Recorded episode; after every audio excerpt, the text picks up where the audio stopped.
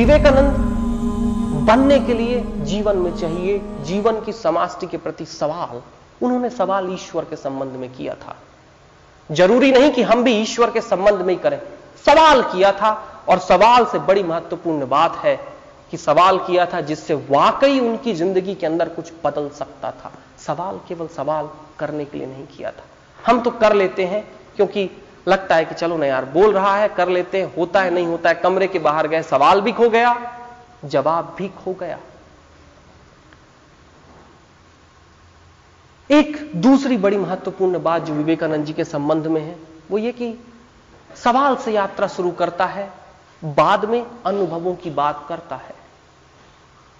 कि केवल उत्तर पाप चाहने पर वो रुकता नहीं है, वो उत्तर को देखना चाहता है कि क्या ये उत्तर मुझ पर भी संभव हो सकता है। नहीं तो उन्होंने तो उन्होंने तो जवाब दे ही दिया था परमहंस ने कि है, और जैसे मैं तुझे देख रहा हूँ, वैसे प्रतिक्षण ईश्वर को भी देखता। हूँ तब विवेकानंद जी कहते हैं, जवाब बस नहीं, वो कहते हैं, अब तो मुझे भी दिखाओ।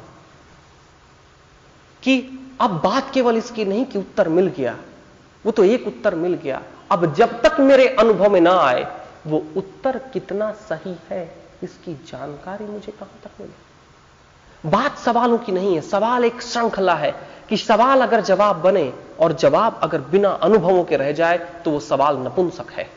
वो जवाब भी नपुंसक है।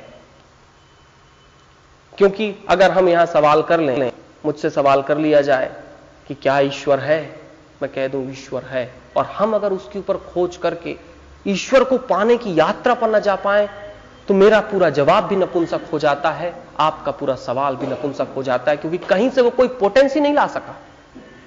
नरेंद्र दत्त से विवेकानंद बनने की जो प्रक्रिया है, वो सवालों से शुरू होकर जवाबों पर जाती है, और जवाबों से शुरू होकर कहीं अनुभवों तक लौटती है कि क्या वाकई ये संभव भी है?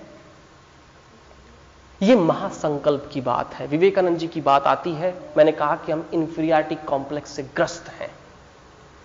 इसलिए ग्रस्त हैं क्योंकि हमारे संकल्प बड़े बेहद ठिठके हुए कमज़ोर हैं।